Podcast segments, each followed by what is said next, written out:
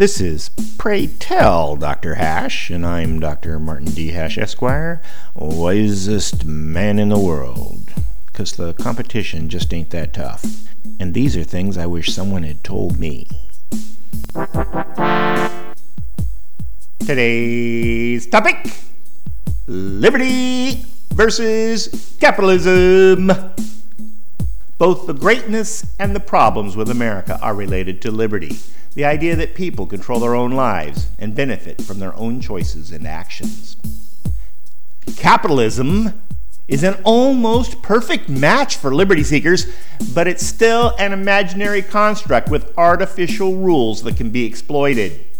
Specifically, capitalism is subject to three main weaknesses: monopoly, barrier to entry, and accelerating accumulation of wealth, all eventual certainties to crash the system unless there is intervention, which is government's responsibility. In the case of monopolies, we have anti-monopoly laws, but they are currently being under-enforced. Just look at your limited selection of broadband providers.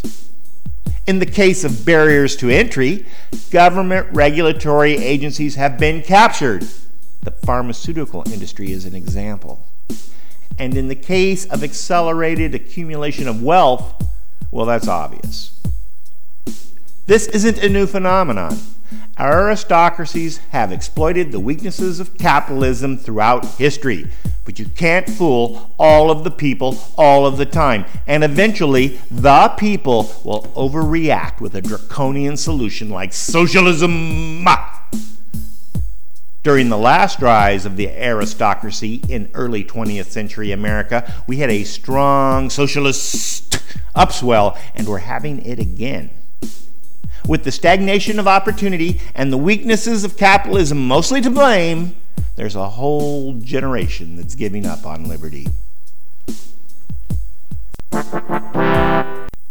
For more, see my website at martin hash dot com.